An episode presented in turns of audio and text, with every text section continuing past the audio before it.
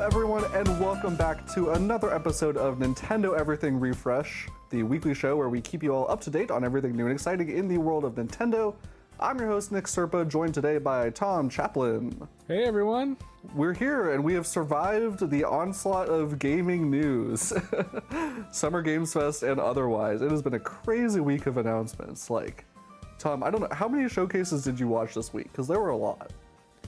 Um, well, we're recording this, not to date this episode, I think the day of the Microsoft showcase.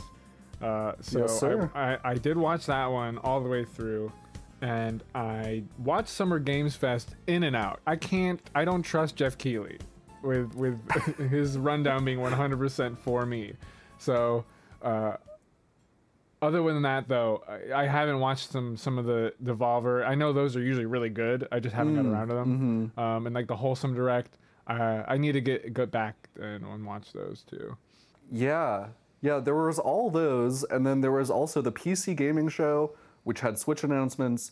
There was uh, the Guerilla Exchange, which had a lot of Switch announcements. I mean, it was just like it was an onslaught. Um, and so this is our our big kind of roundup of the the big stuff that happened this week. I mean, we will not get anywhere close to anything because there were literally, pro, I, I don't really don't think I'm exaggerating when I say like there were probably hundreds of games shown off this week between all these showcases. Like, and not all of them were new, I'm sure, but I, I can't remember which one it was. I think it might have been the the Wholesome showcase where they they were like, we have eighty games to show you today, and I'm like, holy crap, like where are all these coming from? It's a thrive, you know what, it's good to see though. It's thriving. The indie scene is still alive and well. I think a lot of indie companies started during COVID and have been able to grow that kind of part of the the industry. Yeah, yeah, it's really good to see. Um and yeah, I was very fortunate to actually have the opportunity to cover Um, Summer Games Fest um, from Los Angeles, um, which was really cool. Yeah, you were at the show, um, I, right? You were at the show? Yeah, um, yeah. So there was the live show, um, which they had at the YouTube Theater, and then they also had two days of, uh, it's a media-only event called Summer Games Fest Play Days, where a lot of the games that were featured in the show or just kind of partners, friends of Mister Keeley, um, had demos and interviews available for media. Um, so I got to do both those things, and it, I was had a great time and got to meet some incredible developers. Um, there's going to be a lot of preview content over on Nintendo Everything and, and on the YouTube channel over the next week or so, probably probably the next week or two. Um, I mean, some of the big stuff is already out. Um, I put out a preview of Sonic Superstars, which we're definitely going to talk about that. Um, but I also got to play a lot of really cool indies. Um, so. Yeah, there's a lot of good, lot of good stuff this year, but let's get into it. Let's talk about the the big Switch announcements from Summer Games Fest. Um, now, this first one I did not get a chance to play. I don't think any, I don't think anyone has played it yet, as far as I'm aware. Um, we're gonna see more at the Ubisoft Forward showcase this week, but we got, we got a new Prince of Persia game announced, which was a huge surprise to me and and to everyone who was watching the stream live. Like w like when I was sitting in in the theater and this game came up, everyone was like, "What is this?" And and I thought it was a new Assassin's Creed Chronicles game. That was my first thought. Mm-hmm. Um, and then when that Prince of Persia logo, like there was a point where we were all just like, "Oh my god, this is Prince of Persia," and then the logo came up and people just people lost their minds. Yeah, except for the music, right? Except for the music choice. Except for the music. Although, uh, honestly, when I was watching it, I was just so focused on on the gameplay that I, I didn't notice the music was obnoxious until I heard people complaining about it after. And then I went back and rewatched it. I was like, oh yeah, that wasn't the best choice. But I, well, I was into one, it. One thing I'd like to mention is, dude, as there were Switch announcements, none of them were from Nintendo. I mean, uh, another year no. has gone by through this E three-esque week where Nintendo's had no presence, and so you know these are announcements from like third-party shows and third-party companies. It's just it's just a, a sad feeling, an empty feeling that there's not also that Nintendo showcase or something to go along with all the other announcements. But I assume maybe maybe we won't get something soon, or maybe we will. Um, but yeah, this game, I mean, I'm excited for it. I like a I like a well-designed two D, two point five D action platformer as much as the next guy. So obviously it's nothing yeah. like, you know, the Prince of Persia games of old. Um, but Ubisoft has been known to make incredible two D platformers. And so if this is, uh, I don't know if it's the same team or not um, as like Rayman Legends, but if it is, then I'm actually incredibly excited uh, for it then. It'd be a, a high on the list. Now, I, I don't know that. Um, do we, is there, I don't know, do you know that? Who, who inside um, Ubisoft is making this?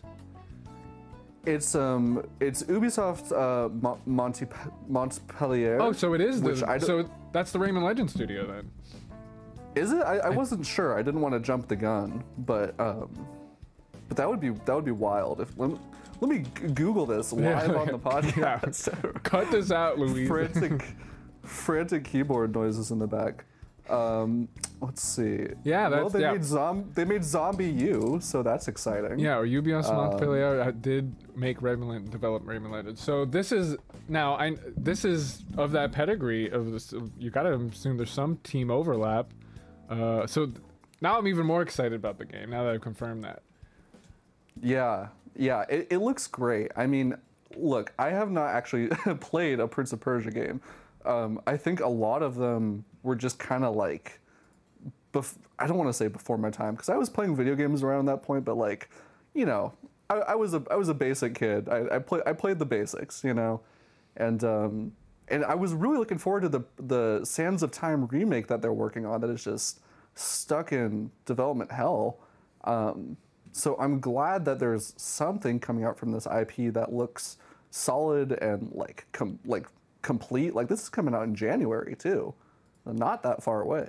No, and it, it, again, this looks phenomenal. Knowing the pedigree of the development team, like it just looks. And a lot of Ubisoft games have like been hurt by scale, and no, this looks like it's like a, a just knows what it is and is gonna do it the best it can. And yeah, I know it's getting like disliked a lot online, or because they've used up and fumbling the bag of, for every franchise they they own recently, and just a lot of bad press, but. If if I hope this game can kind of push through and, and, and find an audience because it looks really exciting. Yeah, I I think it's I don't know if people are disliking it because they just don't like how Ubisoft is handling the I P, which I guess I could understand that. Like if you've been playing this franchise for a long time, like this is probably not like the first thing that you would want from a Prince of Persia game. But like, I mean, like looking at the gameplay, like it looks so fluid. The art looks incredible. Um, I, I mean, it just, it looks incredibly polished. Like, it looks like they know what they're doing. And I think if this does well, it could be a gateway to greater things for the franchise again. By the way, you so. should go back and play Sands of Time. Don't wait for the remake.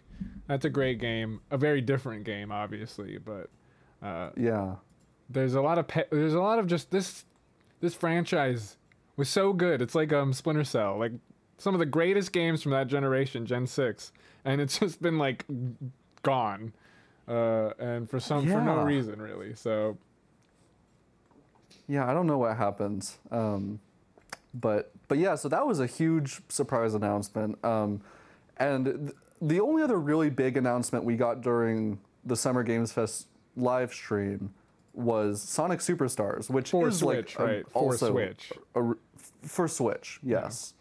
Yeah, um, not a lot of Switch-focused stuff, but Sonic Superstars was the other really big one. Um, this is, um, I mean, the last two D Sonic game we got was Sonic Mania, which was great, but it was developed by indie developers, and this one is actually um, like a Sega-developed thing. Um, originally, we, we all thought it was being developed by Sonic Team, um, which is not the case, we've learned. Um, it's being developed by, oh gosh, I always butcher, I always butcher the pronunciation of um, the studio's name, but... Ar- Arzest? Um, yes, right. Arzest, thank you. Um, so yeah, but, um, but you know, Sega's working really closely with them, and um, I actually got to play this one at Summer Games Fest, and I loved it, man.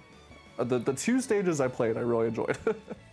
that's got, I gotta say, like, everything I've heard of from previews, including yours, that's, you know, up on the channel, um, or the site, uh, wow, this game looks great. Uh, you know, fellow Nintendo Everything member, Sam, who makes a bunch of videos for, for the channel, too, like, he's a big Sonic guy. He was messaging me, live tweet, live messaging me about how exciting this game looks, because it's not just that it's a new Sonic game, but it's, like, new in so many good ways, right? Like, there's system, the momentum system, the speed, the getting rid of Green Hill Zone, right? Finally making new levels and new kind of abilities and new stages and all these type of type of like actual, like, I don't know, it feels kind of like with New Super Mario Bros. Like had a whole different, it's like a, oh, they're actually making a new Sonic game. This is like Sonic five, you know? Like it feels something special and different than just a remix or something. Even though Mania is great, it's always it's always kind of a remix or, you know, bringing back the old.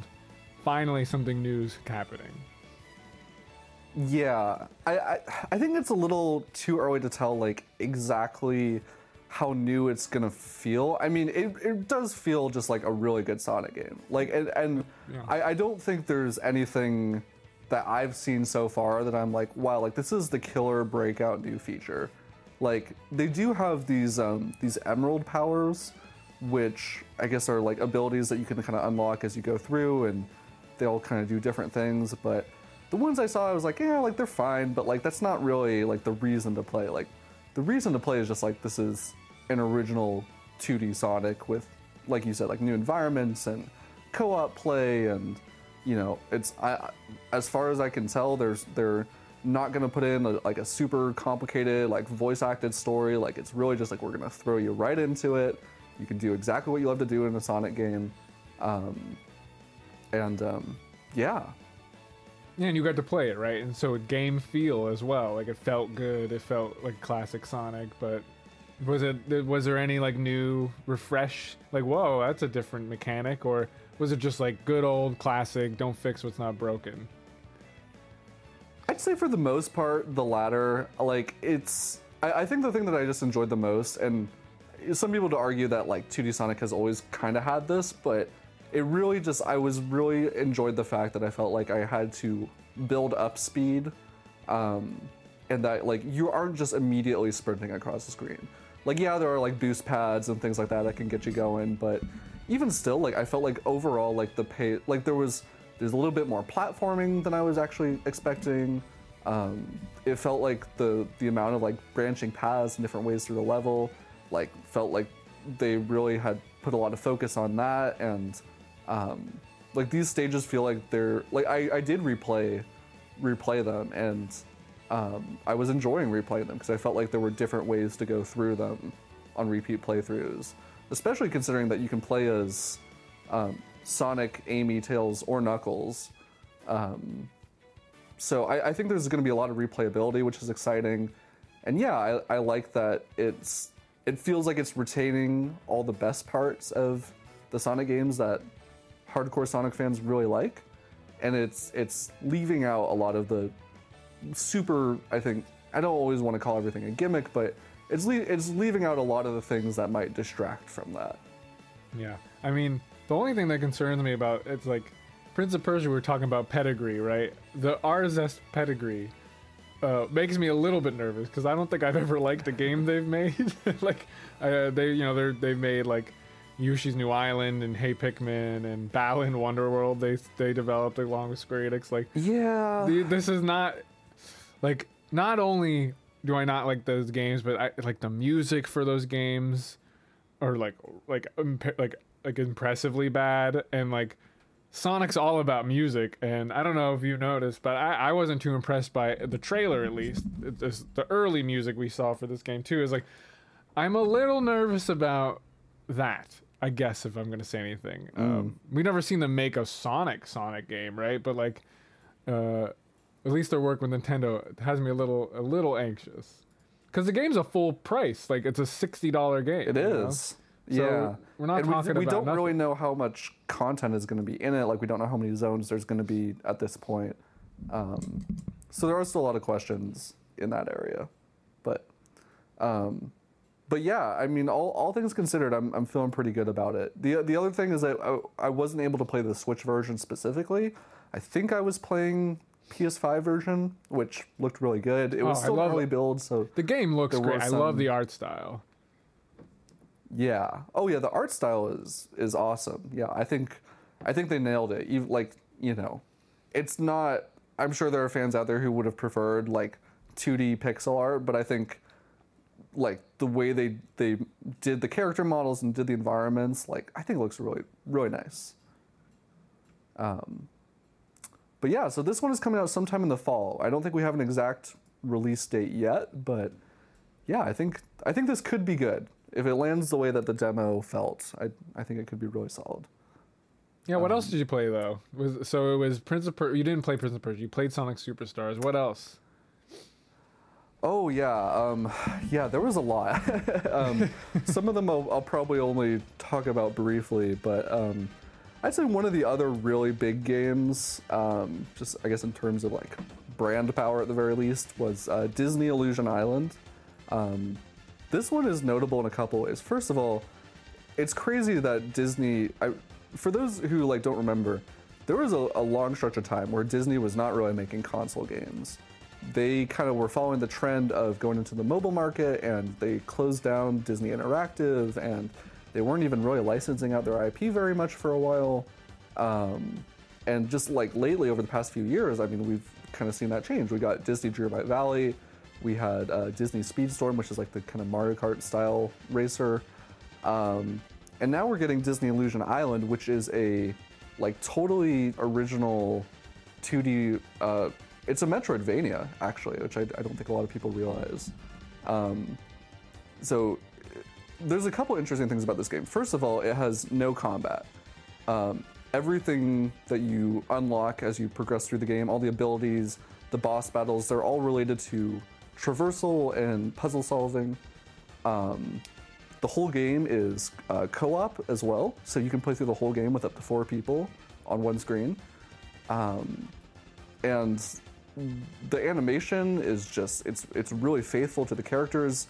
Um, they're introducing like new characters into this game. Like Disney has given them a lot of creative leeway to kind of write their own story and build their own world. Um, so there's a lot of elements to this game that I think could come together really well and be something pretty special. If you're, especially if you're a big fan of, you know, Mickey Mouse and those characters and seeing them all interact.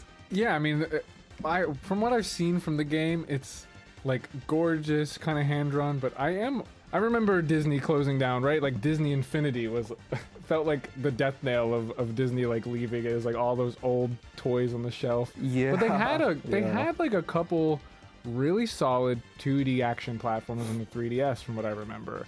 Um, and you know, obviously the Epic Mickey even further back. But yeah, we haven't seen a game. This reminds me In in style, at least, though you're saying it's more Metroidvania, of those like, uh, those three D S games, or even like you go way back to like Capcom, right, or the N E S and Super Nintendo, when they were making the Disney license. Like, it's nice to see Disney kind of put these characters back into like the real video games. You know, as much as I have critiqued the Speedstorm, which I hold uh, wholeheartedly, this one, this game though, feels like there's a lot of love and kind of actual.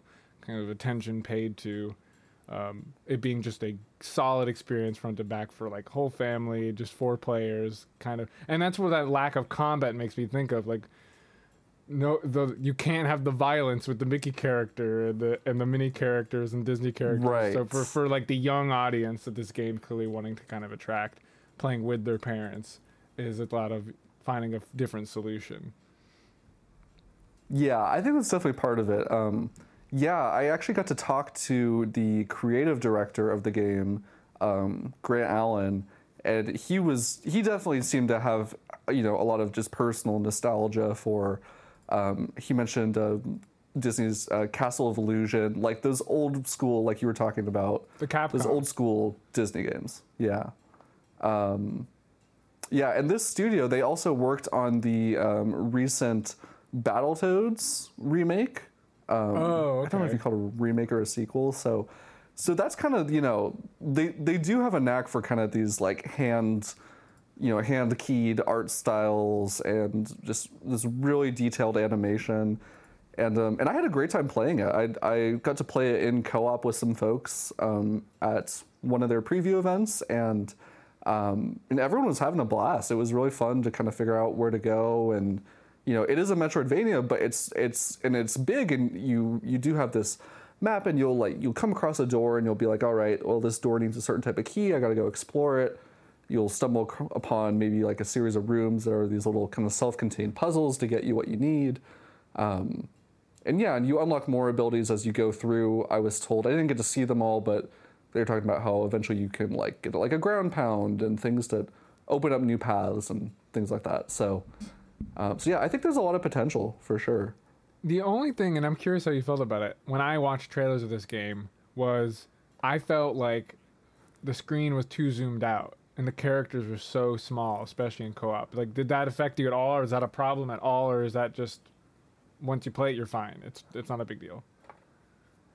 You know, I did notice it. Um, I did notice it was really zoomed out, and I asked about it, and they said that, you know, they chose to do this because this is a, a multiplayer game. Um, the camera is, like, dynamic, so it does kind of zoom in or out depending on what you're doing, but um, it also kind of does, like, the whole new Super Mario Brothers thing when you're playing in multiplayer, where, like, if a character gets too far off screen or whatever, they'll... the bubble? You know, a new, yeah, kind of like a bubble, except in this game they're they seal up into like a little envelope and they like shoot to the nearest mailbox. If you have to go to the mailbox and let them out, it's it's kind of funny actually. But that's like Donkey um, Kong Country, like nearest barrel. yeah, yeah. Um, so yeah, so I think they're just they're trying to take some of the lessons from some of these other multiplayer games. Um, I was playing on a big screen, so it didn't really bother me. But I do I do wonder if it would be hard though, on yeah, like the Switch handheld, handheld mode. Yeah. Yeah, we'll see. Um, yeah, I, and I had a similar. Well, we'll talk about it in, in a little bit. But Oxenfree two was another game I played, um, and that's another game where the camera is like also very wide at times. Um, so it'll be interesting to see how that translates to a hand, handheld too. Did the first one ever come to Switch? That's a good question. I, I think it did at at some point. I don't because it launched in twenty sixteen. Um, So I, I don't think it came, it was like there when the Switch launched. Yeah, but, but, um, yeah, but it did. It did. So this is the, they, the Switch handled the first one, and the first one was similar. Um, yeah. So, yeah. Um, did, oh, so you, you played Oxenfree too, I guess. Spoilers. How was it? I, I did. Yeah, that one. Um, yeah, games like that are always hard to demo because, like, you know, it's a super narrative focused game. Most of what you're doing over the course of the game is building relationships with characters and unraveling a mystery, and so you can't really gauge the quality of that story just like off the bat. You know, like I got to play thirty minutes of like the intro basically, um, so in that regard, like it's a little bit tricky to talk about. But I mean, it's it's more Oxenfree. It's um, I I don't think it's really shaking it up in too many ways. They um. There are some new mechanics. D- did you play the first one? No, I didn't. But I, I'm aware of it, and it does seem like a difficult. That's a game you like you need to sit down in a quiet room and just like have a few hours with, not in a bustling demo kiosk. Yeah, I feel like. Exactly. Um, yeah. So yeah, the first the first game was really cool. The the I think a lot of people don't. It, it's easy to forget, but at the time, the big thing that that game was kind of lauded for was. It really nailed making real-time dialogue between characters flow well, like in a believable way. And the fact that like when someone was talking at you in Oxenfree, you could just interrupt them and talk over them, and they would kind of react to that. And, you know, all the things you say, you know, like it, it, it wasn't, you know, you look at like the, the Telltale games where everything you do, it kind of tells you like, oh, you know, Johnny Joe will remember this, and um, like the game did a little bit of that, but most of the of the things that you would say, like you don't like you you could kind of just tell from how people were reacting, like oh, like maybe that was a little harsh or whatever. Um, so th- that was kind of I think the big innovation for that game was what it did for dialogue, and the story was was really good too, and it left a lot of unanswered questions at the end of it. Regarding the kind of supernatural phenomena that you stumble across in that game. Um, And Oxenfree two is a totally new protagonist, um, whereas in the first game it was kind of like, started off as like a teen drama and you're playing as this group of angsty teens.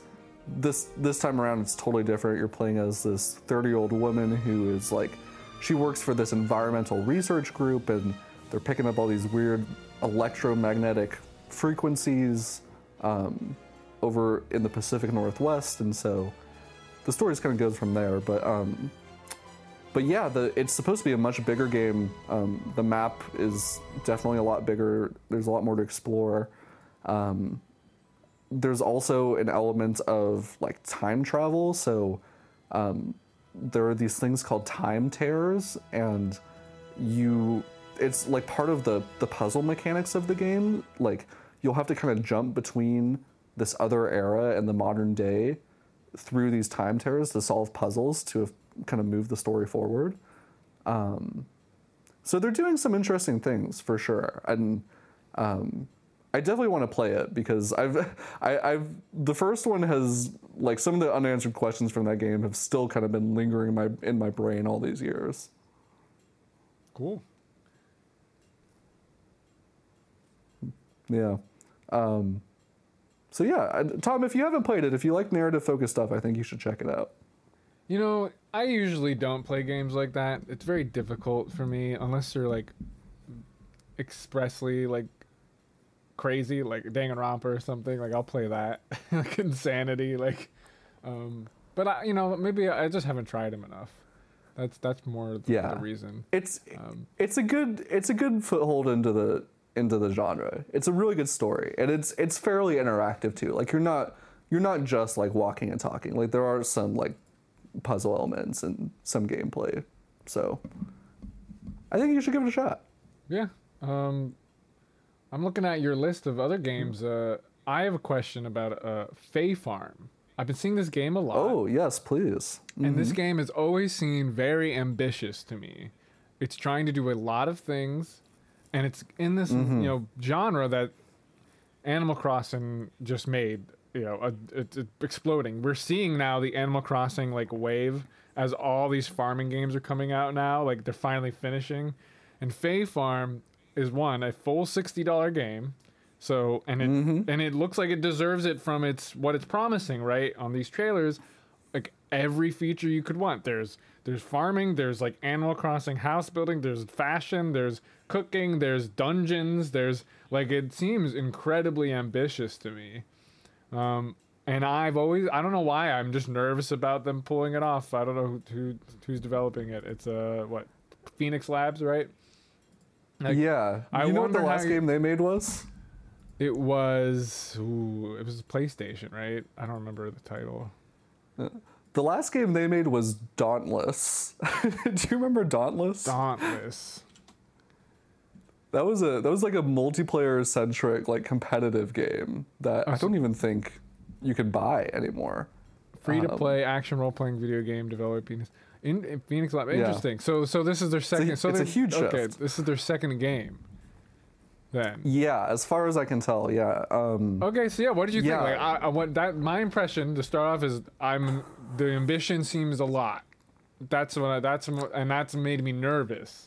Does it make you excited? Do you think they pulled it off? I know you didn't play the whole game or anything. Uh, I got to play about forty-five minutes of it. Um, so I got to see quite a bit of it. It is it is a lot. Like, even just at a glance, I mean, obviously, I was I was being thrown into the demo probably like midway through the game. Um, and yeah, honestly, I I kind of agree with you, Tom. Like, I, I am still a little bit unsure of how everything's going to play out in total. Um So yeah, I mean, you you have all the basics of the genre, right? You can have your little house, you can decorate it. Uh, there was recipes to craft and build things.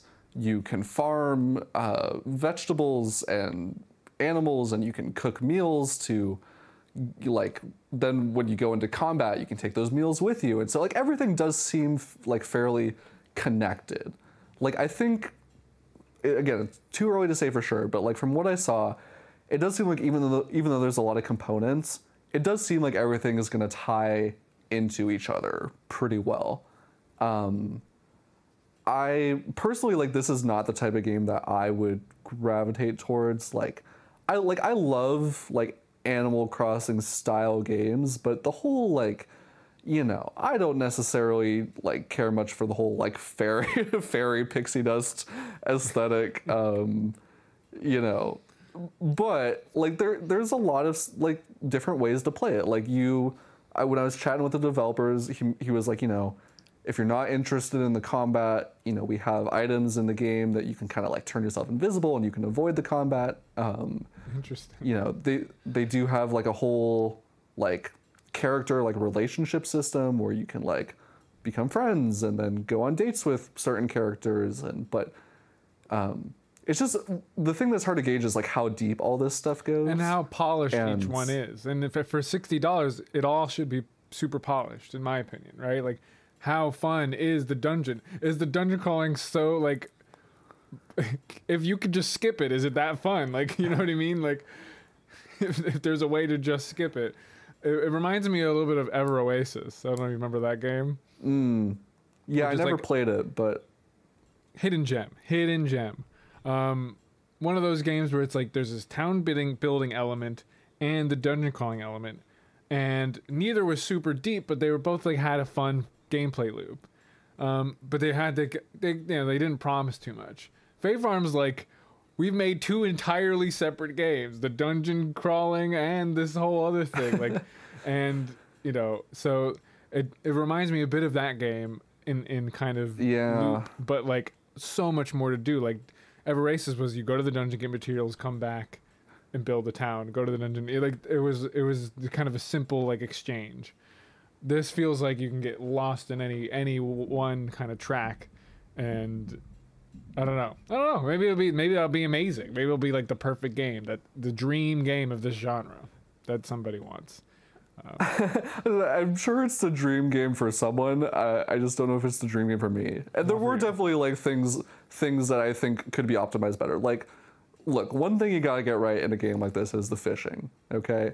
I should be able to. I should be able to throw my fishing rod in the water and immediately know what to do. And it, it was a, it was it was a little too confusing to do the fishing in this game. Oh man, that's I, a staple. That, sound, that fishing that might is sound a staple, like a little thing. And not maybe for this it's just genre. Me, but not but, for this genre. Yeah. The, in this genre, right.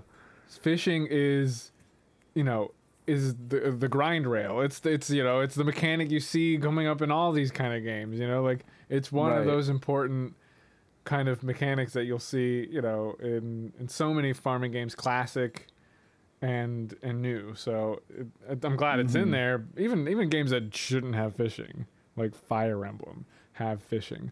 So, like, yeah, that, you're right. I, I agree. They've got you're, the right idea. That's such but, a funny way yeah. to look at it, though, Nick. Like... like like like a review score based on the fishing mechanics polish. Like, well, how, no, no, okay, but no, I, no, no, no, I'm not, I'm saying... not no, but I, I'm not, but like, you know, like, you know how you can tell this game's good?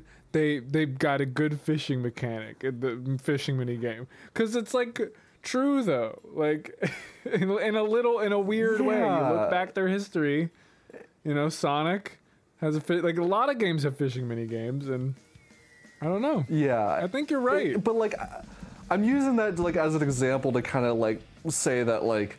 There are elements of the game that feel like they should just be a little more intuitive or a little like less difficult to parse, and um, and they're just kind of not like. Well, and I, you feel like the, I feel like the play... world is kind of hard to get around. You know, right, like it's right. a little confusing the way things are laid out. You know, there's a lot of different like systems to engage with, but at least at a glance, I was having a hard time kind of telling like, okay, like what does. Like, I have all these tools in my tool, tool wheel. Which one does what? You know, can I pick this up? Is there, there's no button prompt. Like, what do I do to interact with this? So, you know, like things like that. Um, oh, man. Yeah. But the game is still coming out, you know, a little bit down the road. So I think there's time for them to clean it up a little bit and work on some of that. Um, well, and they did and say they're planning on supporting it in the long run. Of course. Um, right. This is clearly important to, to them. Yeah. Um, yes. It reminds me, it reminds me a bit of... And you probably could speak to this more. Like, when I when Hogwarts Legacy came out, it had all these mechan- side mechanics, to, that like so many things you could do in the game that are a whole different systemic kind of weird Yeah. And it's just like, in a way, diluted itself in a bit. You know what I mean? Like, from what it could have been, which could have been this kind of school simulator thing, right? More focused experience. No, it has to do all this stuff. It right. has to do so much that, and none of it, none of it, like, it's jack of all trades, right? Master of none. It couldn't actually zero in on a specific thing and master it and make that, like, such a great experience.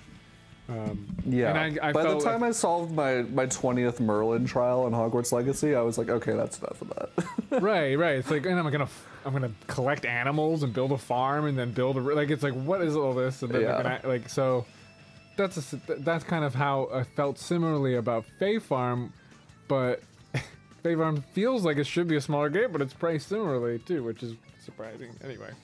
Um, yeah. yeah, I think oh, that's that's going to be the real like thing is like if you're charging sixty bucks for it, it's going to be harder to compete, you know. Right. And like if, if I'm if I'm new to this genre or I'm looking for something to go play, you know, am I going to go spend sixty dollars on Fae Farm or am I going to go play, you know, Stardew Valley or something, right? yeah. Um, right. Or like an new Harvest Moon game. Yeah. Yeah. yeah. Well, you don't want to play the Harvest Moon games. Again, the story of season games are from the original developers of Harvest Moon. Harvest Moon games are just I the know, name I rights know. are only owned by... Mm. What else all did you right, play, all Nick? Right. What else? Okay, okay. Um, yeah, okay, so two two more I'll talk about in detail, and then the rest will just kind of gloss over, because I want to keep everyone here forever. Um, so this next one I'm really excited about. Uh, this one is called Little Kitty Big City, which is just a great name. Oh, a hilarious name. Already is there like already love it. You don't even have to tell me anything yeah. else. Little Kitty Big City. S- sold.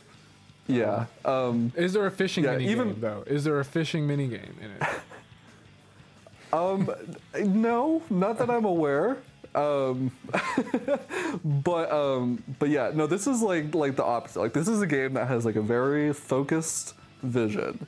And that vision is you are a cat and you have fallen out of your your owner's studio apartment balcony and you need to find a way to get back.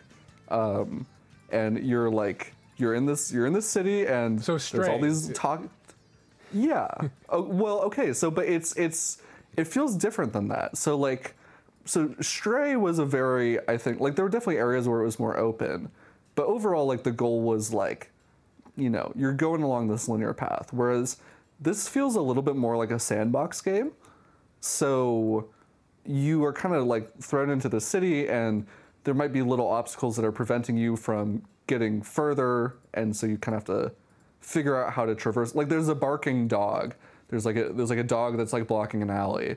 And, um, in the demo, you aren't able to get past him. But in the full game, there's being like, all right, well, how are you going to get past this dog? Are you going to kind of, kind of like find an alternate path and like sneak behind him and scare him? Or are you going to like, you know, try and climb up this building and go around him and things like that? Um, and you just do cat things. you, my, my favorite part of this game is you you can control your cat's left and right paws to like swipe at things. so, so you can like wait. You control individually the, the the left or right paws. It, it's just like it's just like attached to like the the trigger. Like you just like. You like left trigger, you like swipe with your left paw and you can like bat at something. Or, oh, so this know. isn't like a Death uh, Stranding where you control the left and right legs to walk. No, no, no. no, no, no, not like that. You can use the triggers. Um, yeah, yeah. Um, but yeah, like you just like, it, so you'll run into these like talking animals around the world and they'll all, they'll all like want different things. Like there's this, um, there's this like cat that is, I can't remember if it was cat or bird. I don't remember. I played a lot of games this weekend, all right? Um, there's this one animal that's like, all right, you need to go collect the shinies, which are like, like to, and then I'll, I'll help you. And um, those could be anything from like, like little pieces of garbage that like glimmer, but it was like, I think it was like a bird or something. Like this bird loves shiny things. Uh, but you can also, like, there are these hu- humans that are walking around.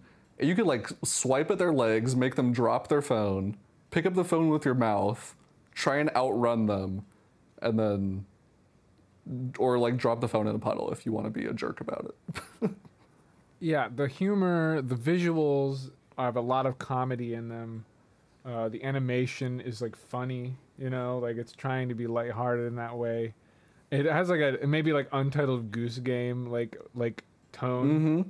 Mm-hmm. Um, mm-hmm. I, I mean, I, I'm enamored. I'm enamored. I, I've fallen in love with this cat. Uh, uh, and so I'm glad to hear, like, the game is also kind of fun, too. Like, the game's actually fun to play. And, oh, yeah. Yeah, so that's... I see you can collect, like, ha- little hats for the cat to wear. You can. Uh, which, which I... The developer who I, I talked with, he said that was his favorite part of the game. Uh, who wouldn't, who wouldn't think that? I, I respect that yeah. a lot. I'm, uh, great, great. That's That looks like yeah. a lot of fun. Um, I see Sold. It's not releasing yeah. till next year sometime, but I do mm-hmm. see... Wait, I'm, I'm looking at the trailer. The cat does have fish in its mouth. Fishing. Yeah, you can pick up things. I don't know if... Are you telling me you didn't ask him fishing. If his fishing minigame? No, that, that question did not come out. Um, here's something Probably. interesting, though. Um... The lead developer on this game um, worked at Valve for a long time. He worked on games like Portal and Half-Life and Counter-Strike, and uh, then he split off and made his own company, and this is their first game. Well, oh, it's his first game. I really hope, because again, it's it's a first game, like it's make or break for the studio, right? Uh, it's important that first well, yeah. game. First game for for the studio. I mean, obviously he's very accomplished. No, of course, in the industry, I know. But, but like, I hope this works yeah, out yeah. so they can make more games like this and kind of sustain it. And uh, yeah, it looks great. Yeah, I'm really looking forward to it. Um, okay, and then probably like in terms of the indies I played, this this one is probably also up there for me. Um, so I am not a big like Souls-like kind of guy. It's just not really a genre that I gravitate towards. um I just I generally don't find them a lot of fun to play, and that's probably just because I'm bad at them. I'll admit it. All right, but um this this game, Another Crab's Treasure, this this might be the one, Tom. This might be the Souls-like to to convince me to give this genre another shot. um I remember this really game fun. Was this I feel like this is a, an indie was announced at an indie like a year ago. It was. It was in some some type of Nintendo Direct at some point. Um, yeah, it's a Souls-like where you play as a crab. This is very and, much like uh, the last game we just talked about, like the humorous animal take on a genre, right? Like, that's great. Yeah. Okay, I'm really, actually, I'm really excited to hear about this game because I remember the trailer. I'm looking at it right now and thinking, oh, that looks awesome. So you pl- you played it. How was it? Did it live up? Yeah, I um, I actually didn't really go in with super high expectations for this one just because I didn't really expect myself to enjoy it that much. But I had a great time with it. I um, it's it's good. they they nailed a lot of the of the fundamentals. Like like moving around feels really good. The art is beautiful. There's some really funny writing in it too, um, and yeah, the actual combat elements of it. So the big thing is uh, you can pick up different. Um, shells, so like you know old cans right, or right. bottle caps or whatever, and these shells can give you different um, attributes, different strength, um, and they're designed to kind of break and be experimented with, kind of like in how Zelda your weapons break. They're designed to kind of be these like disposable resources, um, and so so that's that was actually a really fun element of it was. Um, was that part. There's also like some platforming, so you are kind of like hopping around and riding on platforms to try and get around, um, and it just all feels really good. um, I, I'm not used to like having my like combat like on the bumpers, but they said like if you want you can remap the controls. Yeah, but There's that's Souls of... stuff that's Souls-like. They do the bumpers too, right? Right, yeah, it's pretty common for the genre, but they were saying how if that's not your jam, there's a lot of accessibility options to make the game easier or give yourself extra health. So if you want to just go through and like make the combat a little bit simpler and just enjoy the whole vibe of the thing, you can do that too. So I think it's going to be a winner. I, I really do. I I remember l- loving this game. I wasn't, you know, I didn't know everything when this announced, but I remember being super excited about this back then, and so... to hear it's living up and playing and fun, uh, yeah, this is probably one of my my probably out of the list we've talked about today, day one purchases, I think. Yeah, that's um, yeah, I I think if if you're looking for a Souls-like, or you know, If you want a difficult experience, it looks like you can definitely get that from this if you just want something different. Or if you're like me and you're like just curious about the genre and trying to check it out for the first time, um, I think there will be a lot to enjoy with that as well. Yeah, I just love the um, setting, the visuals, the humor. It's, yeah, right up my alley. This is great. Yeah. Um, and I, one, one other note about this game that I thought was funny, just to give you a sense of the humor, the um, one of the like currencies you use to like get new things and stuff is uh, it's the currency is called microplastics. So you, you collect microplastics while you're like out of the ocean. It's like, so there's some there's some good writing in this game. Um, That's so the gen- funny. I love yeah, that. The general premise is like you're like there's like some like c- like crab queen or whatever that is like imposing unfair taxes on the undersea population, and you're like rebelling, and so well, she sends her legion of crabs after you. It's funny that you say that because like. A lot of the weapons or the shells are like pollution. Like there's pollution in the game. Like they're all like not supposed to be there. Yeah. So yeah. That's a great like thematic currency. Uh, yeah. Oh yeah. You're selling me even more. You tying everything together. Yeah. Yeah. Um, yeah. So I'd say those are probably the games I played at Summer Games Fest that I'm most excited about. Um, I'll just I'll touch on some other ones quickly that I played, and I guess we can talk more about it if you if you have any questions or anything. But um, but some of the other games I played, um, the big one was Mortal Kombat one. However, um, it was not the Switch version. It, it was definitely the P S five version, and it looked incredible. But oh, I bet. You know, like like it's just it's I, I can't. It's hard to talk about that game because. Playing it on the Switch will just be completely different experience, you know. Um, but yeah, that was it was fun to play, and I just I hope they're able to translate a lot of that. Well, I know that eleven eleven came out on Switch, right? And that was not received the best uh, as like a version. Yeah. I mean, it's not like it was horrible or unplayable. It definitely worked, but like people were not saying, you know what, you lose nothing going to the Switch. It was definitely. Mm-hmm. Like uh, you know, it's probably better somewhere else. Like, yeah, and I think where I left it when I was talking about this with Dennis last week was like, look, like if I'm gonna spend seventy dollars on a video game, I want it to feel like a seventy dollar game, and I just don't think I'm a little worried about that component for this game. Right. Um, but great game. Um, really impressive on P S five. like, like you you go for like. The transition between picking your characters and going into the battle is seamless. Like you pick your characters, they talk shit at each other, and then you are in the fight. Like it, I it's think wild. Isn't Street Fighter six something like like that? The next gen wave of of fighting games are here. You know, like there's a different. Oh, yeah. pre- they're yeah. like upping the present, which fighting games are all about presentation anyway. And I feel like we've reached a new level of that now too, with the new consoles. Yeah, one hundred percent. Um, yeah, I also got to play um, the Switch port of Escape Academy. Um, that game is, if you're not familiar, it's kind of like a um, virtual escape room that you can play in local co-op if you want, or single player. Um, and uh, I actually played that game with my wife on Xbox, and we had a great time um, when we were arguing about how to solve the escape room. But... Um, But yeah, they've been working on the Switch port for a long time, and I played on the Switch Lite, and I thought it looked great. It ran super solidly, and um, the version they're putting on Switch also comes with all the D L C, so... Um, so yeah, I think that'll be a, a great little package, if you're into that type of genre, Tom.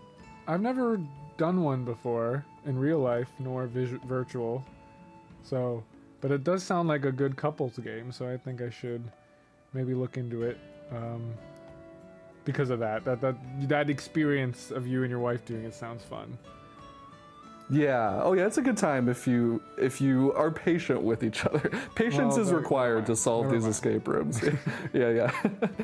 um, I also got to play. Um, wait, what? Sorry, Tom, I was just saying, saying, like, I, you give a bad review because it led to your breakup, your divorce.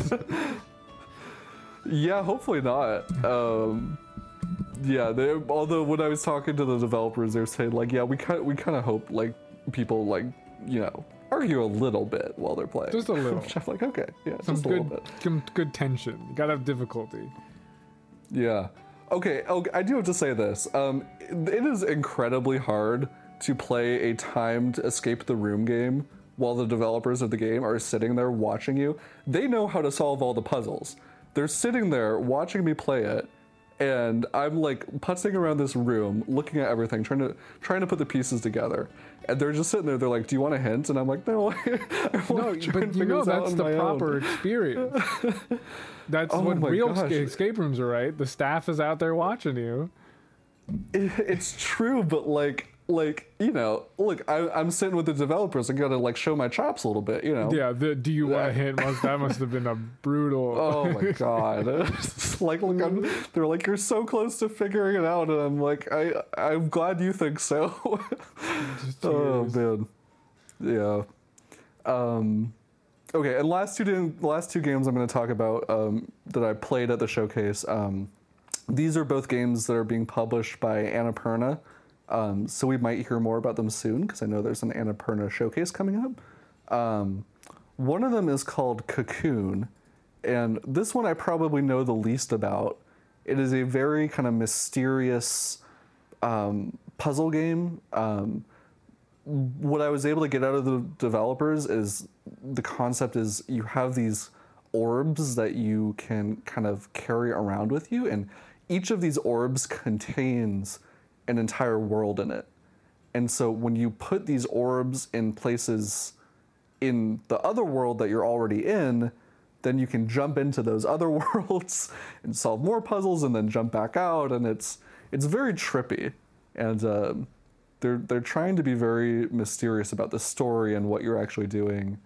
Um, but it is it was beautiful game, like stunning art direction, incredible sound design, like probably one of the most immersive experiences I had. Like I, I didn't want to put it down. I'll um, say that. I, I'm reading here that this is from Jeff Carlson, the lead gameplay designer of Limbo and Inside. Yeah, yeah. This game, so. Uh, then there's some that's some serious uh, you know cred there too. So oh, I know that, yeah. that that probably why the game is a bit more like uh, thoughtful, you know, and impressive is because I mean, a legend. That's, that this you can call him a legend, right? Uh, working on yeah, it, so. yeah, um, yeah. It's a shame that the that team had kind of split up and they're all kind of working on. I heard it was a dramatic now, split up. I don't know. I don't know all the drama, but at least they're you know more stuff's coming out from them. That's good. Yeah, I, I, you won't hear me complaining. Um, and then the last game I, I played that is I'm still having a hard time grasping exactly. It's called Thirsty Suitors, and um, what an again another great name. Um, it's um it's a it's a really weird game, but it's it's really funny. The whole it's it, you've you've seen Scott Pilgrim versus the World, right, Tom? I've actually uh, read it. I haven't. I read the, the oh the okay. comic. I have not seen the movie though. Okay, well, it, it shares some some similar ideas in that you are uh, you're going back and you're battling your exes and right. you're using things like taunting them, like um, like trying to find ways to insult them to like let their guard down so you can like drop an even harsher attack. Um, you can call in your mom as a summon, and she will s- smack them with a giant flip flop. Um, it's it's great, uh, but there's also good. skateboarding apparently. Um, oh. Which I was not expecting, and um, cooking. So, yeah.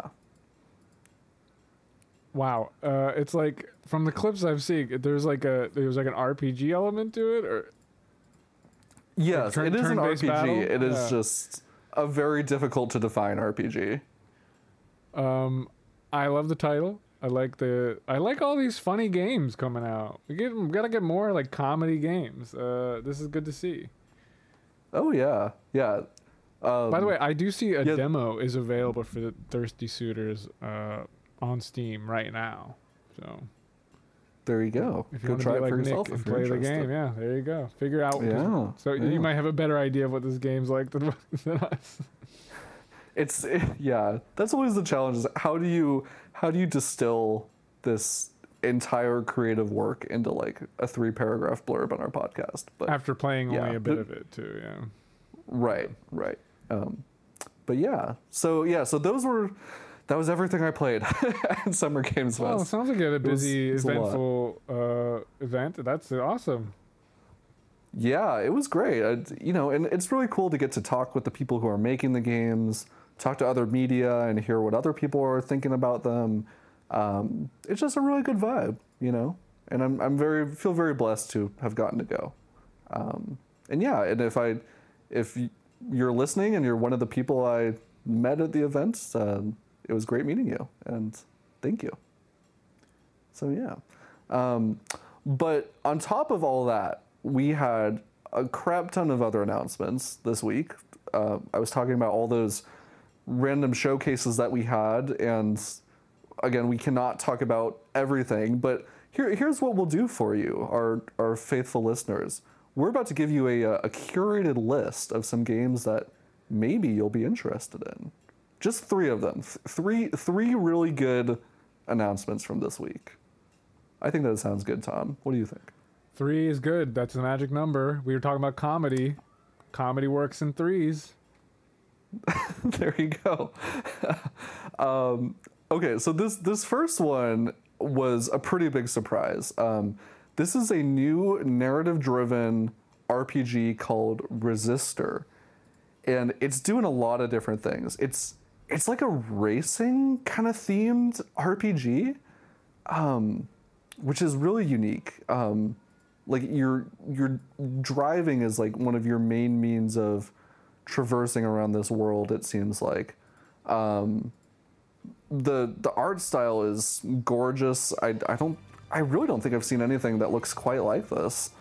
Um, and yeah, there's like vehicular combat, and um, you're trying to like build up your reputation and recruit teammates to your racing crew, and I'm like, that sounds sick. Uh, it looks very uh, like pod racing a little bit, but and cool cars. A, a little bit. Um, and I am down for that. And post-apocalyptic desert pod racing, violence, F-Zero-esque maybe even. Um, yeah, I'm a I'm a fan. I'm a fan. Uh, it does it it's, does have like a. I would say visually, it looks like some some of the other games we talked about today. That kind of cell shaded. Not not photorealistic, but not like super, like not like all the way like two D cartoony, but um, yeah, I don't know. Definitely good. Definitely uh, seems like it would be fun. The, the the vehicle combat, you don't see a lot of those these days, unfortunately. You you really don't. Um, speaking of vehicle combat, uh, sidetrack, but um, d- did you see during Summer Games Fest the teaser for the Twisted Metal T V show?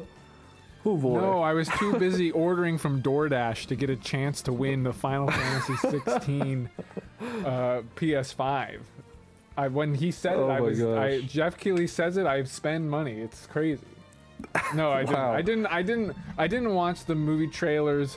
When the movie okay, Witcher good. three came on, I'm done. When Sony talked about Gran Turismo yeah. movie, I'm out.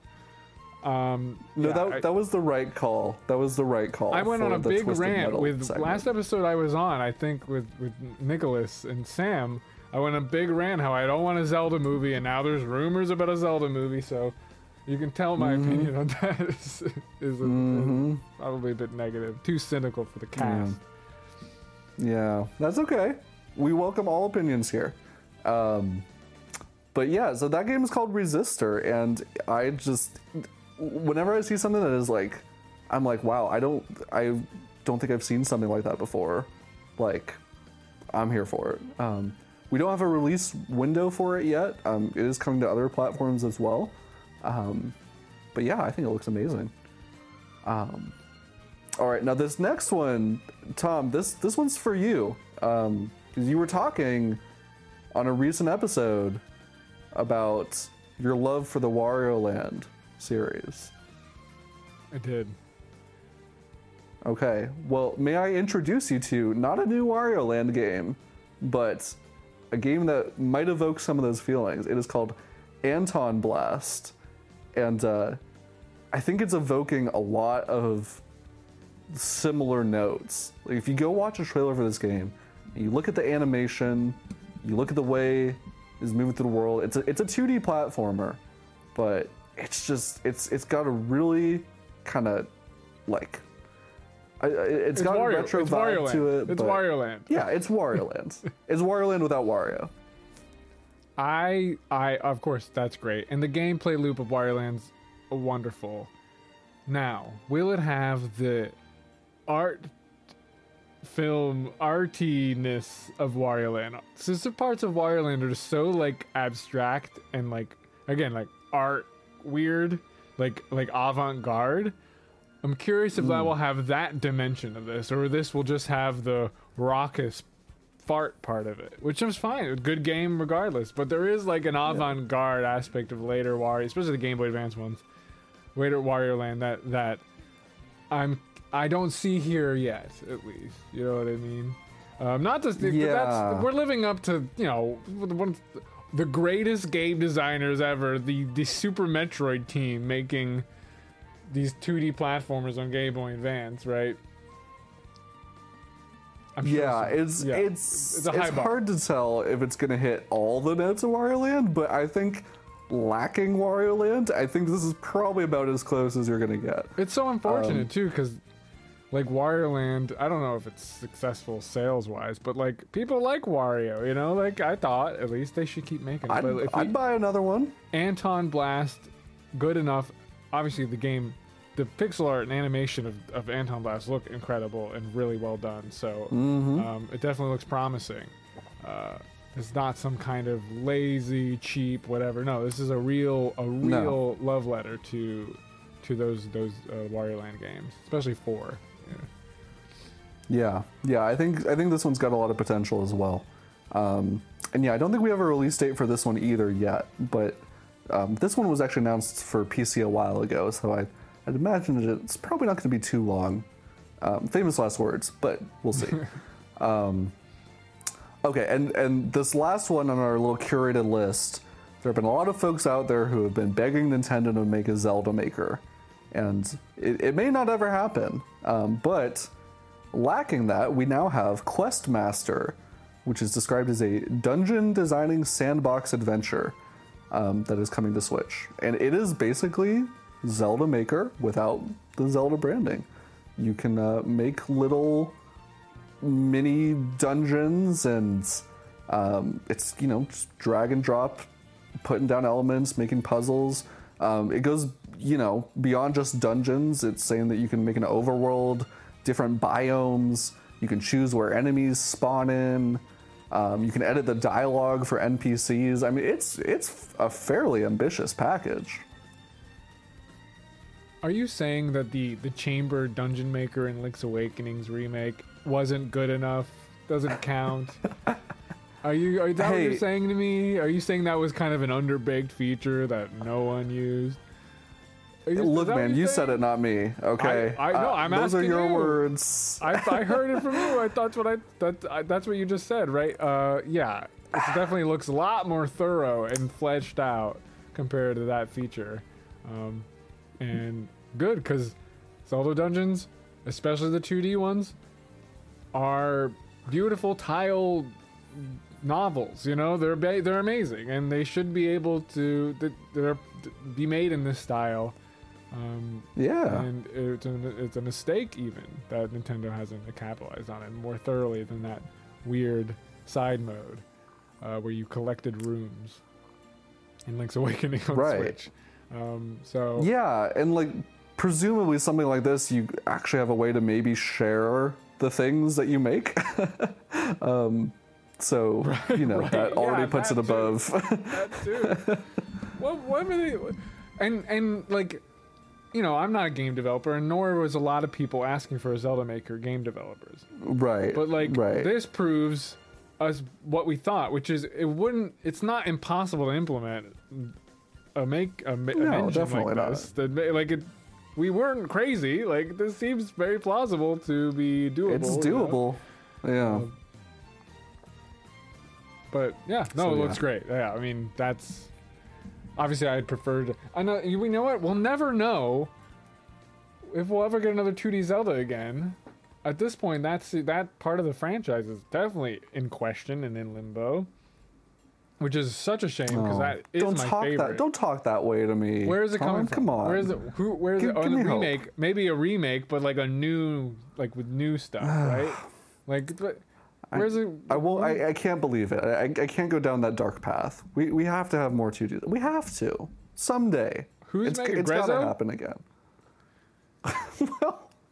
you, you know, you know, I look, I don't have all the answers, Tom, but what I, what I, what I do have is I have a little bit of hope, and don't take that away from me. Okay. Okay.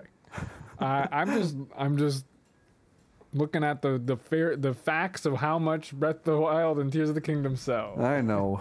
I know. Um, no. Well, look, even though Nintendo was not at uh, Summer Games Fest and they, they didn't have a lot of announcements this past week, uh, they did put out a trailer for Pikmin four. So like that's something. Short, just for no reason, out of nowhere, and and only about like one feature, which is you get to create a character barely yeah. at the beginning. Like very, like very minor like character customization option. And that's it. That's all you get to learn. There's no no other announcements uh, contextually around it. Just a Twitter drop yeah, of, of that. Game is still coming out in July. Release date hasn't changed. But yeah. Yeah, it wasn't much. Um, I, I saw... Um, I, I w try to follow a lot of the other content creators on YouTube, and Arlo put out a video where he was so excited to see a new Pikmin thing, and it just ended up being this one-minute video.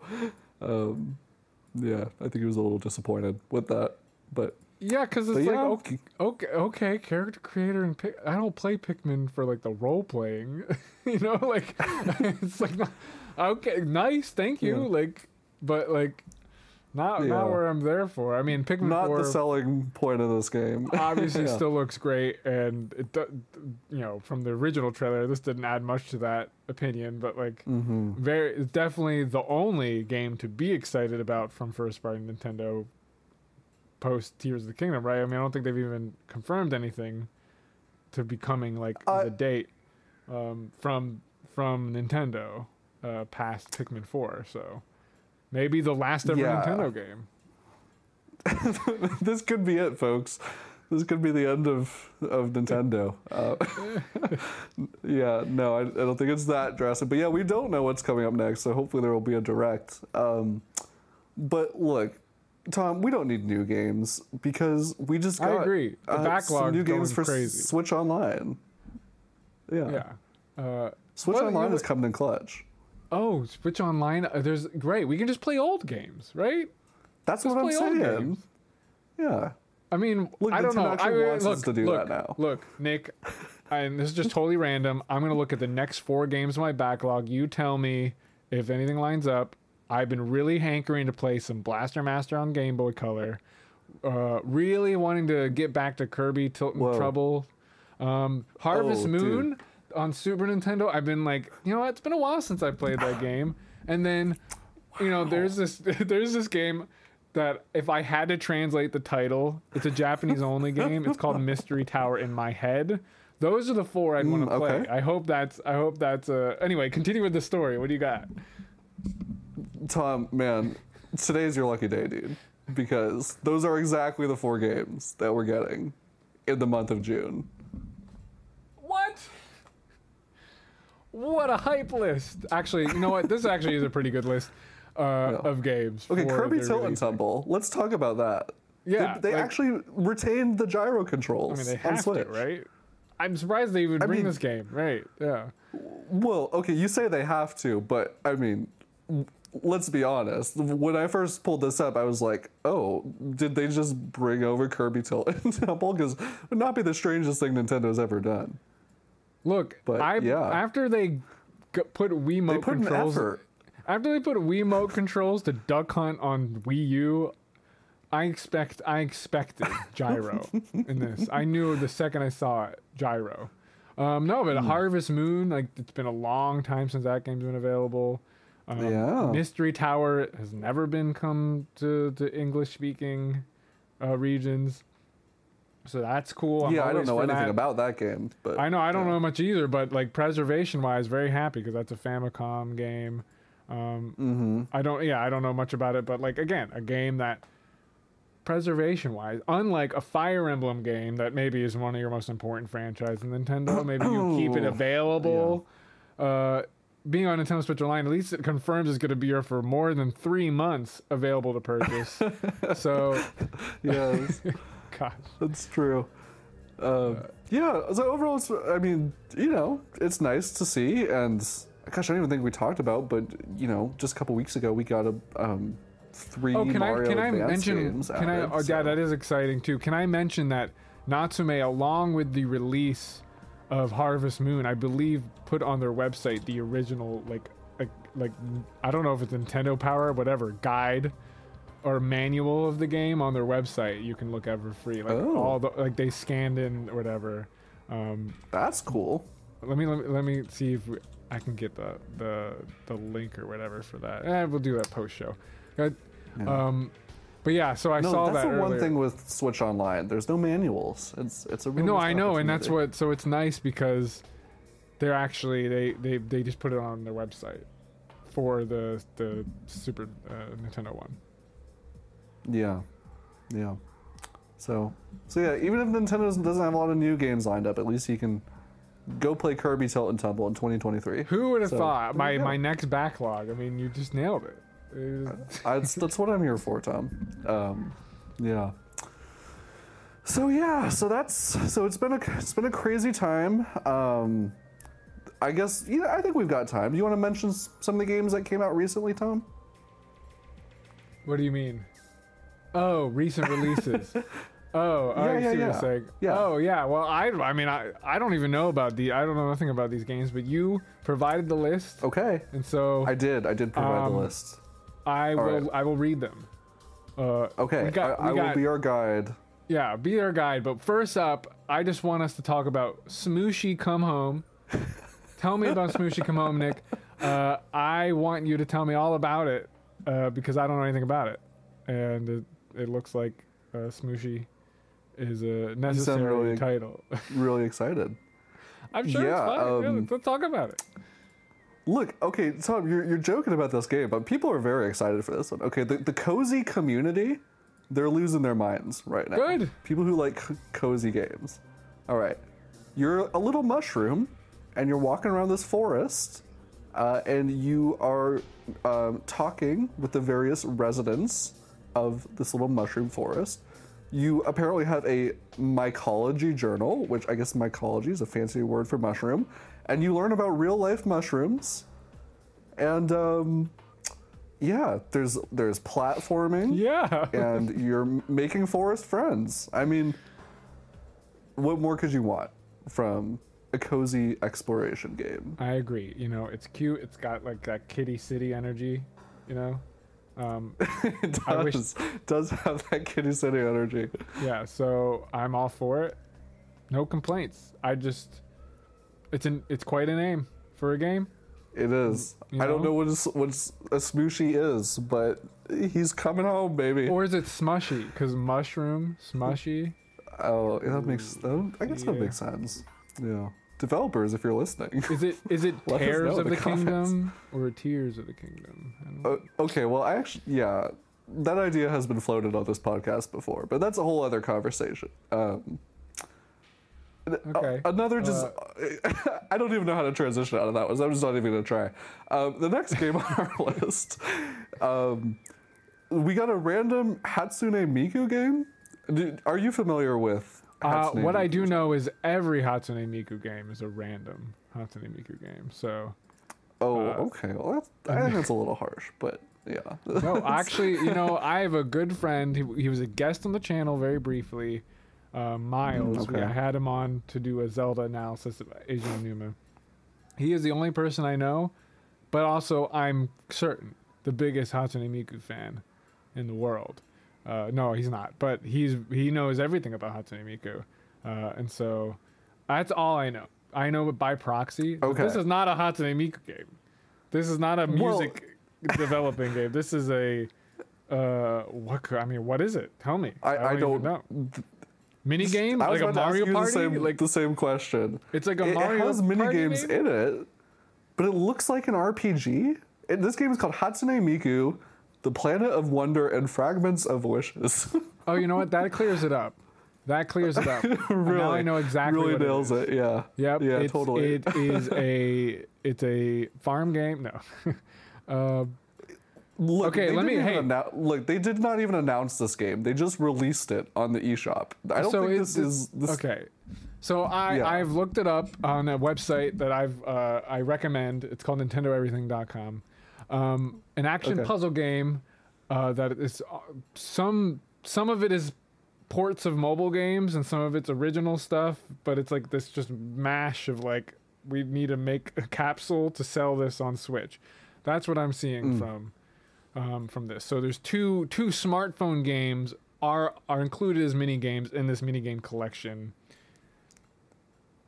Yeah. Interesting. There you go. Okay. Well, there you go. um, I will say it looks. I, I do like this. The, you know what? The pixel art, on the bottom. The pixel art's good.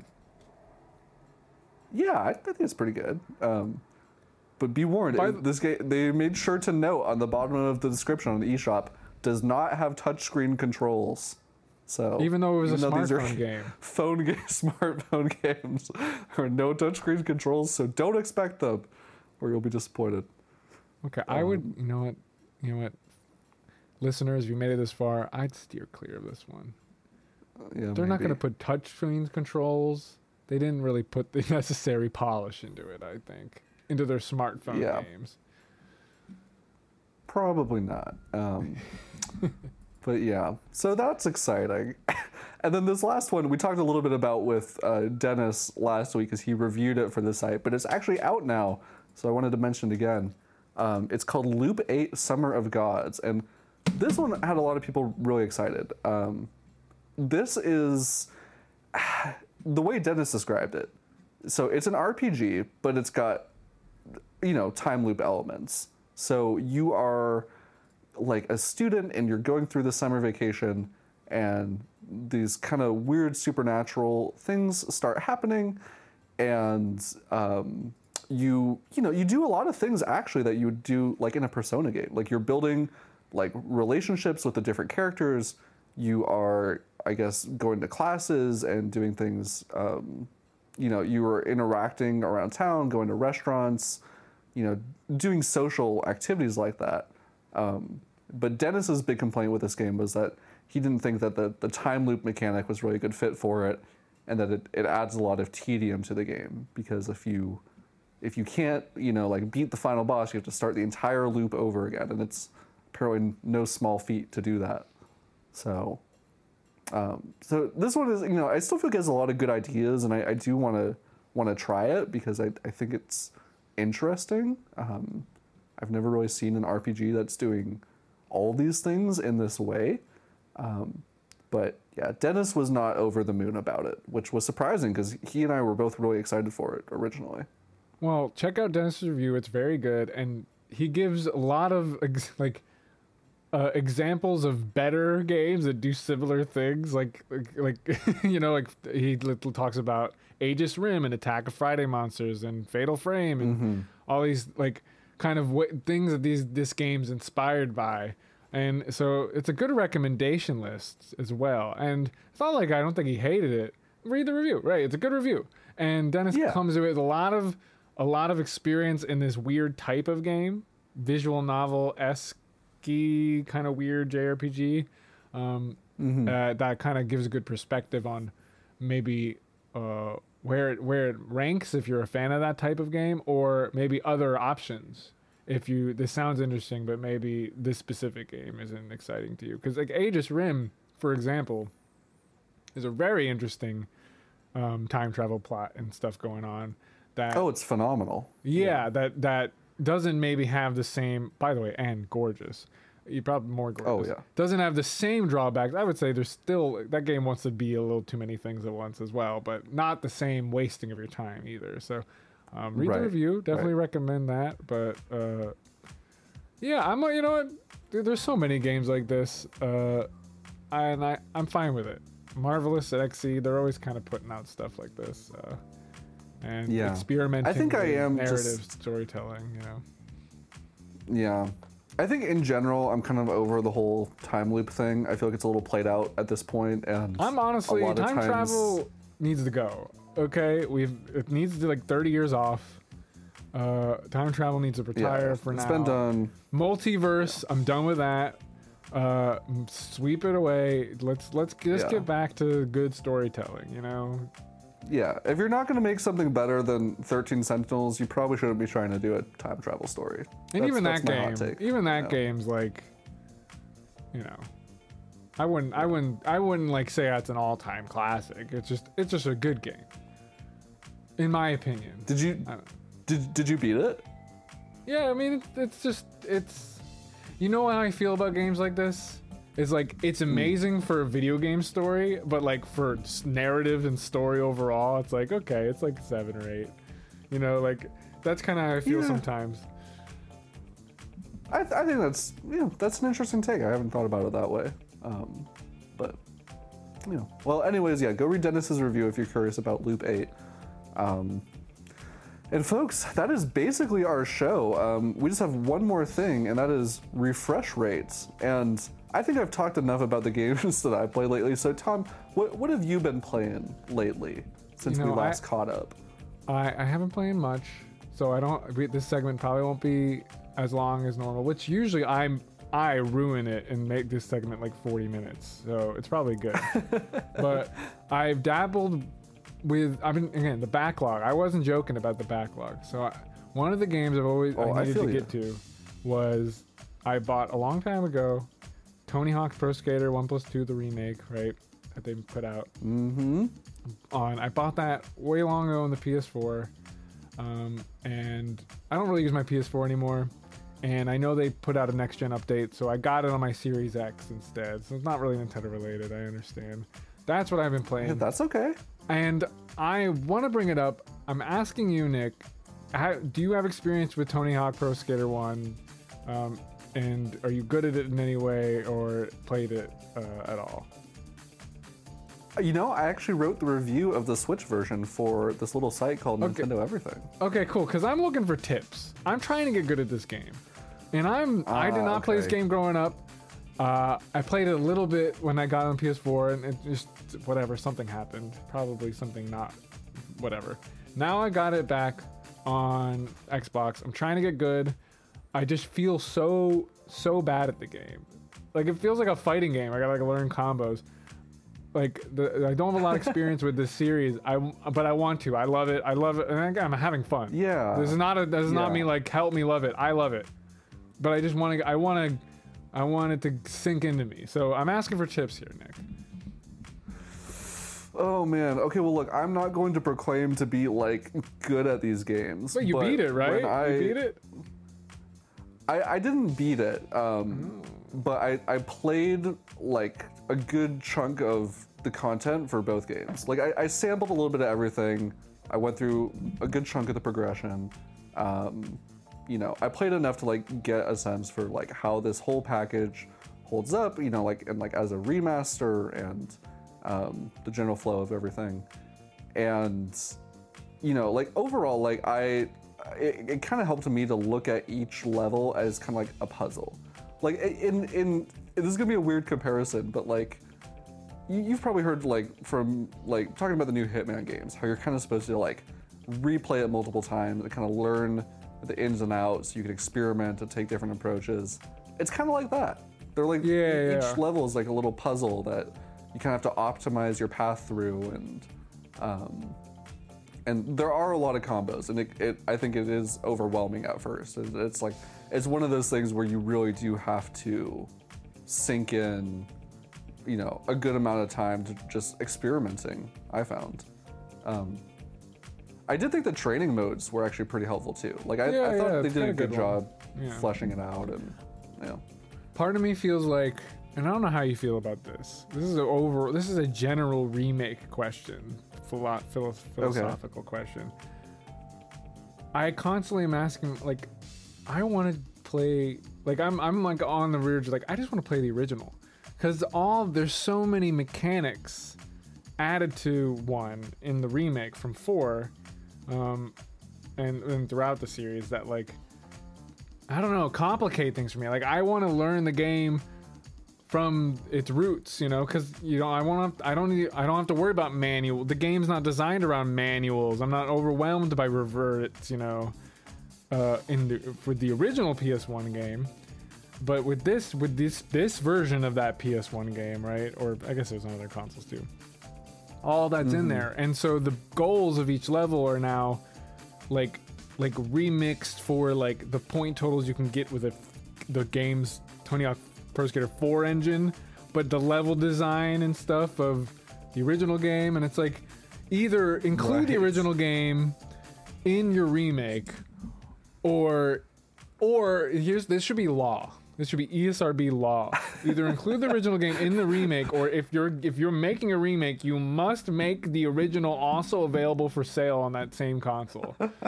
Like, because all I want to wow. do is, like, I just want to play the first game as it was and see if then I, I ease into it more, because it just is, like, I'm looking at videos and it's like these gods that have been playing this series for twenty-five uh-huh. years, doing all the reverts and like nine hundred thousand point string combos that you couldn't even do in the first game, like, period. And that's the thing, like, the first game, I'm looking up, the, one of the tapes for the scores is like, it, the tape for the high score of level one is like fifteen thousand. And in, and in, in, in the remake, it's like a, it's like a hundred thousand. It's like, well, that I'm never gonna get that right, one. Right. So I don't know. What do you think? Like, sh- do you think my law should be enacted? So hypothetically, E S R B, fourth branch of the United States government. That's what you're suggesting. I, I'm hoping soon. I put, I'm putting in the calls to my Senate as we speak. So, but anyway, yes.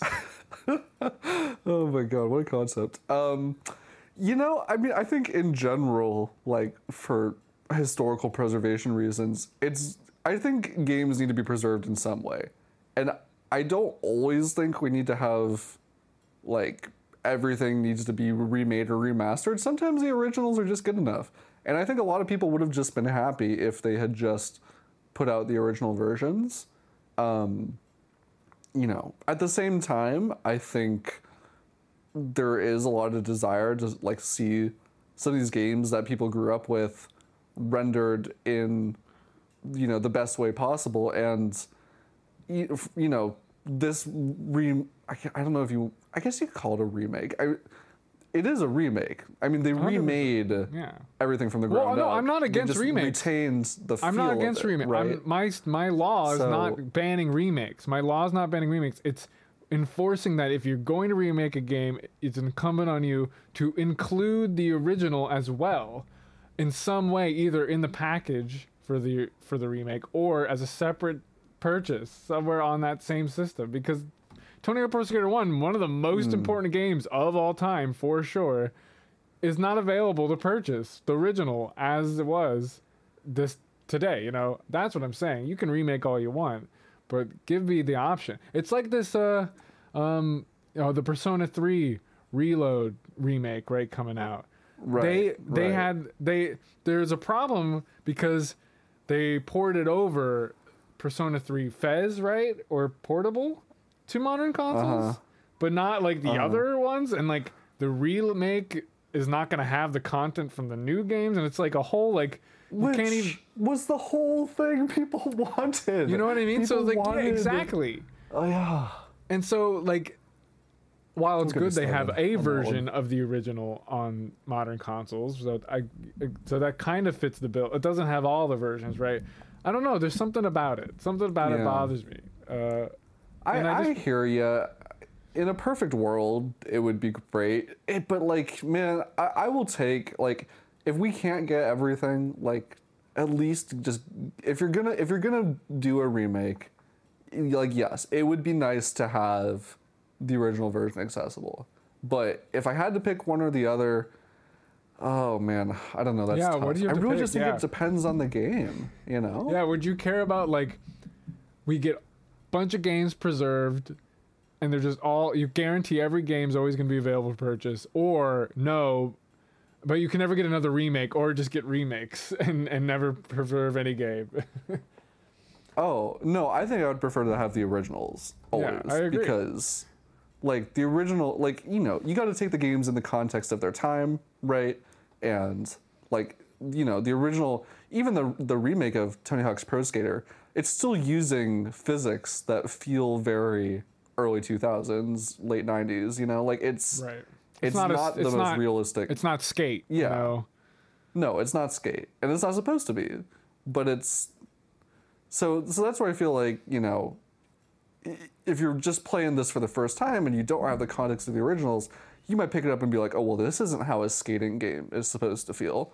But if you're picking up the original and it looks and plays like a PlayStation one, PlayStation two game, then you're going to be like, oh, okay, well, this was how physics were in this type of game at that time. So, um... So I think, yeah, I, I would rather have, if I had to choose, I would say don't give us any remakes or remasters. Just give us the original version so that we can enjoy them for what they were, and then give us new ones in the series that carry along the same spirit. Right. I agree. Oh, good. I just, th- those games are so important culturally. That franchise is one of the best selling whatever ever, right?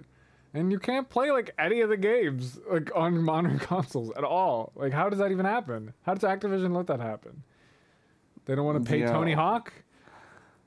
I don't know. I The Tony Hawk game I have the most nostalgia for was um, Tony Hawk's Underground two. Right, that so the Underground, game. the Thug games, right? And that was the only ones yeah. I played as a kid. But I was so, like, young that I, like, wasn't mm-hmm. really playing them. Um, sure, sure. Know. That's, that's yeah. the poll question is...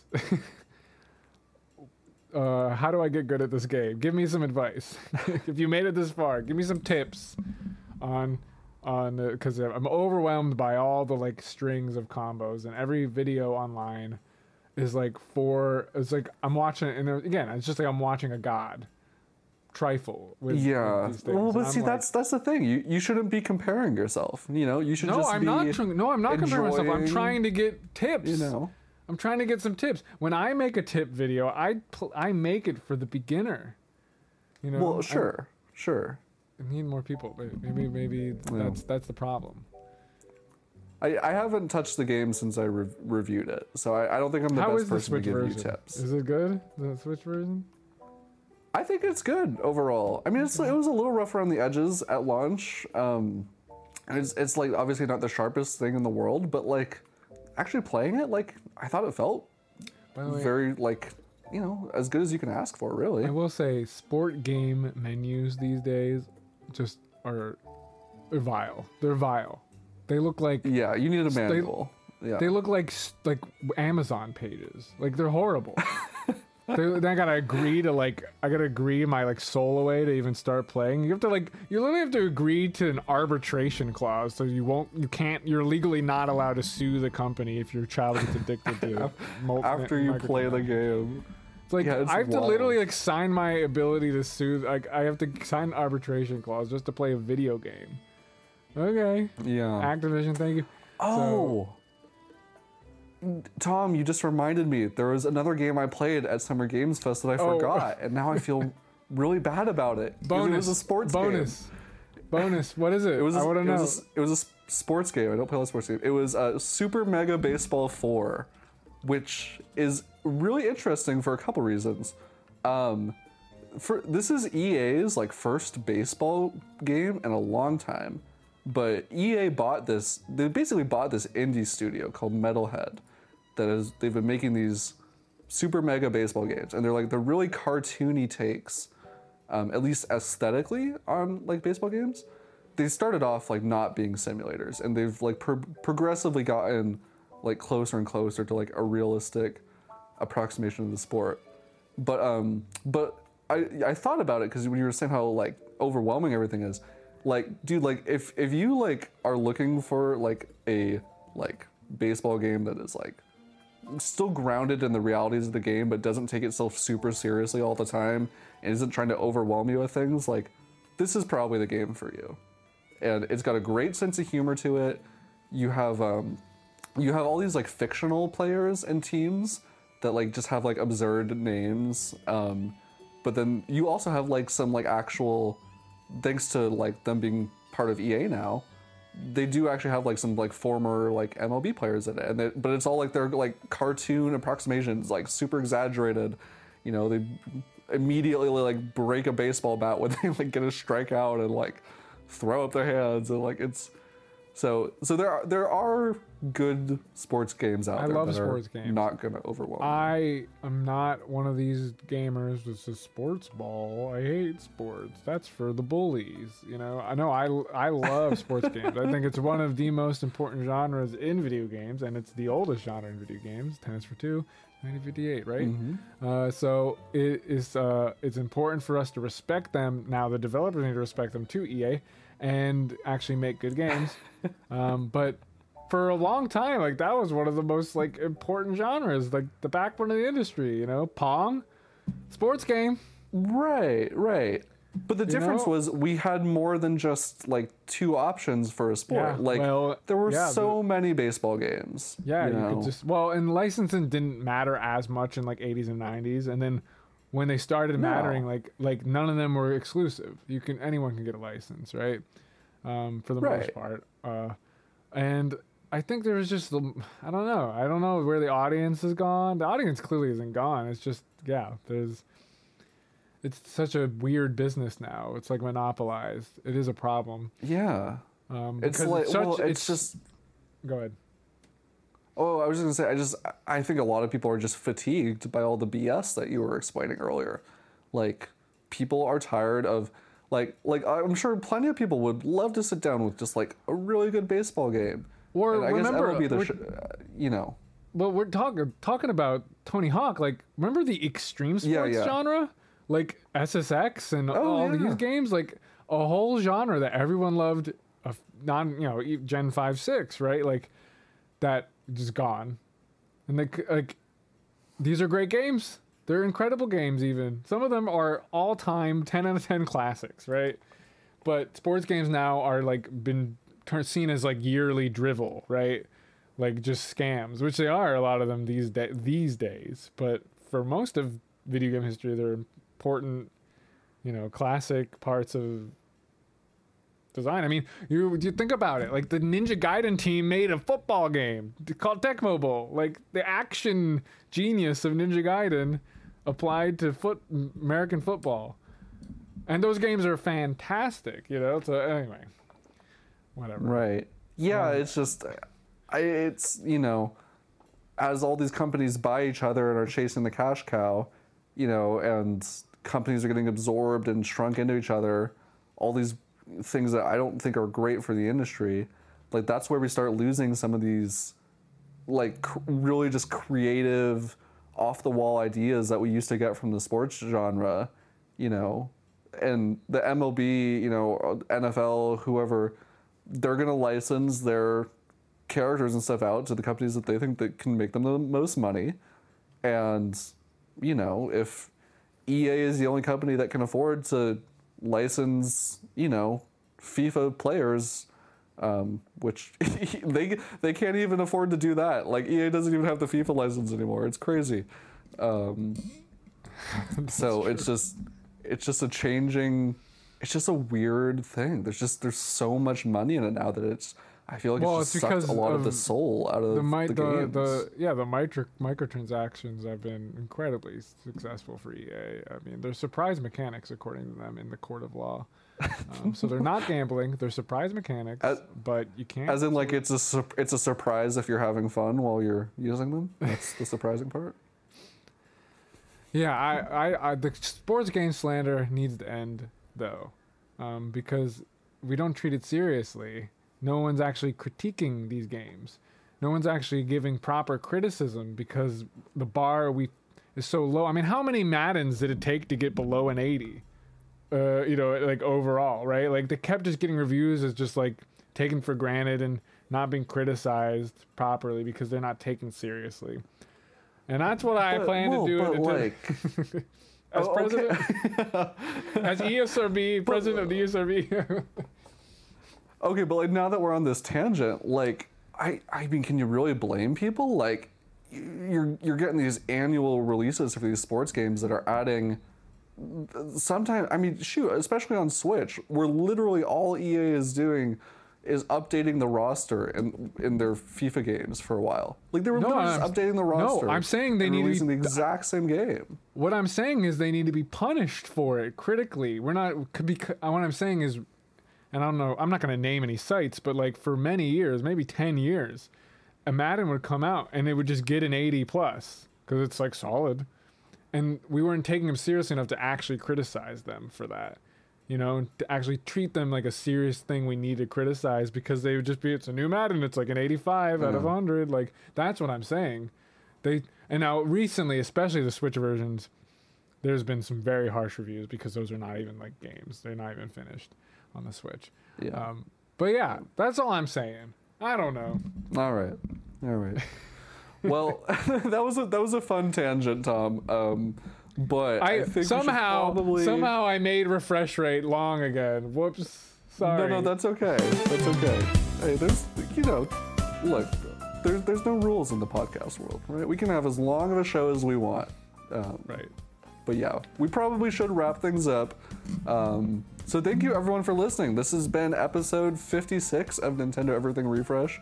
We hope you enjoyed our conversation about Summer Games Fest and all the great games coming. Um, Definitely make sure that you stay tuned to N- Nintendo Everything. I mean, just in general, of course, because we're awesome, but especially over the next week or two, because we're going to have a lot of um, in-depth kind of written previews and probably some video previews as well over on YouTube for some of these games that we talked about.